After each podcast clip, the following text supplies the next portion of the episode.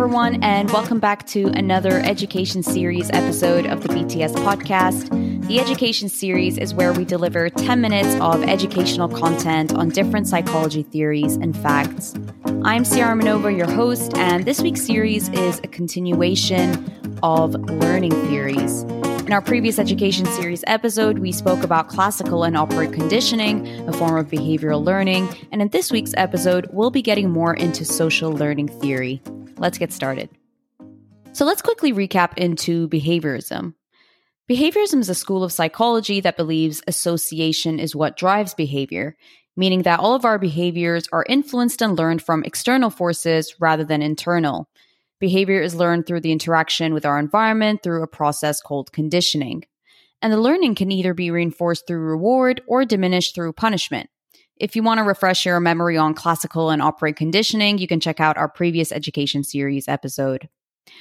Now, whilst we're not denying that conditioning is a form of learning, we're probably also aware that it can't be the only form of learning.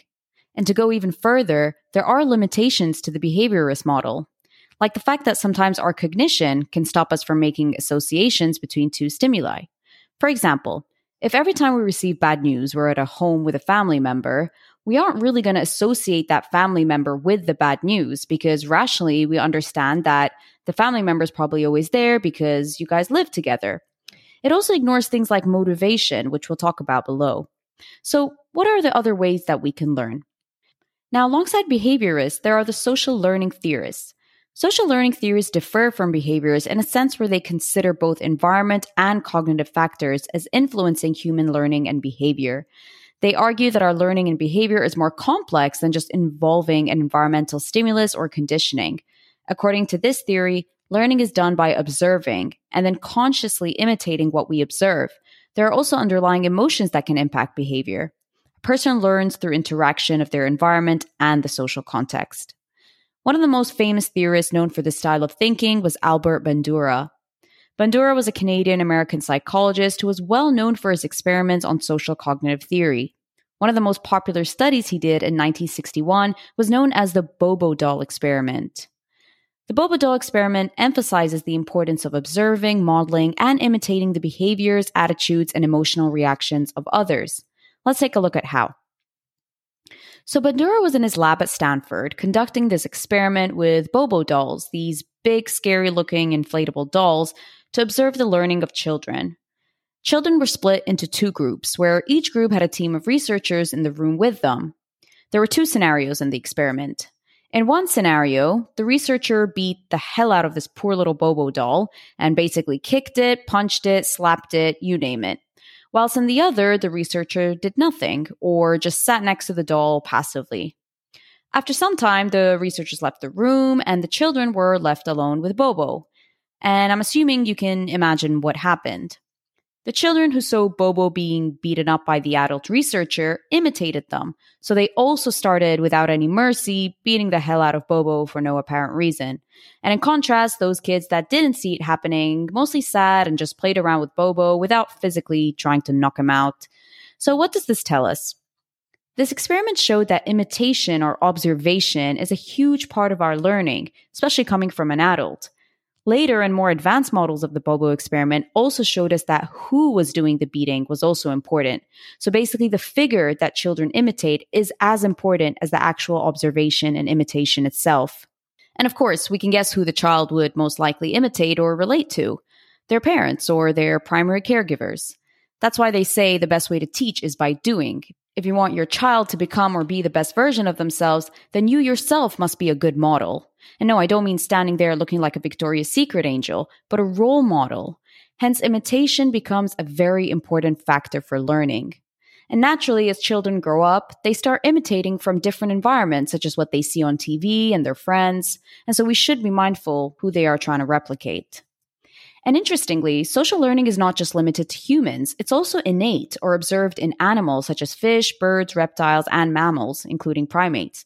There have been numerous studies done in social psychology that show how animals also facilitate learning by observation and imitation. For example, young monkeys that observed their parents fearfully responding to snakes also developed a fear of snakes without direct contact, Even after three months, the young observer, who was the monkey, still showed strong fearful reactions towards snakes, suggesting that they had formed a strong connection from just observing their parents' behavior. Similarly, birds such as songbirds have shown that the variation of the bird song that was learned strongly depended on their environment and location, meaning that different birds learn the bird song from the environment, or let's say from the foster or their parents that they grew up in. Now, social learning theory is generally understood, according to Bandura, in four main processes attention, retention, reproduction or motor capability, and motivation. Attention is obviously referred to the level of focus the learner has on the task at hand. Observation alone is not enough to succumb to imitation. The youngling or whoever is doing the observing must divide a certain amount of attention to what's happening to be able to acquire it as knowledge. And then retention is the level of how much is remembered from the observation. Is it enough to reproduce or imitate it? Now, given the above steps, which is observation, attention, and retention, then comes to the fourth step, which is reproduction. And reproduction refers to the ability to perform that task or observation by oneself. So the songbird is now able to perform by itself, or the penguin is now able to walk alone without his mother's footsteps.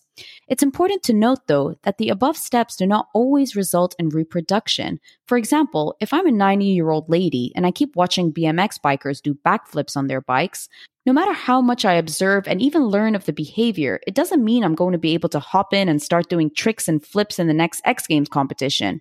How cool would that be, though? Now, to wrap this all up, another factor was important according to Bandura is motivation. Motivation is actually considered one of the most important principles of the social learning theory, and this is where punishment and reward comes in. One needs to have a personal interest or motive to engage in the learning. Otherwise, they will not be motivated in imitating it. And these motives can be from the desire to look or behave exactly like their role model, or other things like personal characteristics. Social learning theory teaches us a lot about human behavior and even the act of peer pressure as we grow older. Do we do things because we want to, or because other people are doing it, or because it's accepted as the norm in our friend circle or even in our culture and society? Right now, social media presents plenty of social learning examples with people imitating others. And this behavior is typically spurred by the desire to be socially accepted or liked. And so we must be mindful, even as adults, what drives our imitation or what drives our motivation, and who we want to imitate, i.e., what type of person we want to become. The playwright George Bernard Shaw says it beautifully imitation is not just the sincerest form of flattery, it is the sincerest form of learning. Well, there you have it. We have reached yet another end to one of our education series episode. I'd like to remind you that these episodes are merely a brief introduction to a vast and rich world of these theories.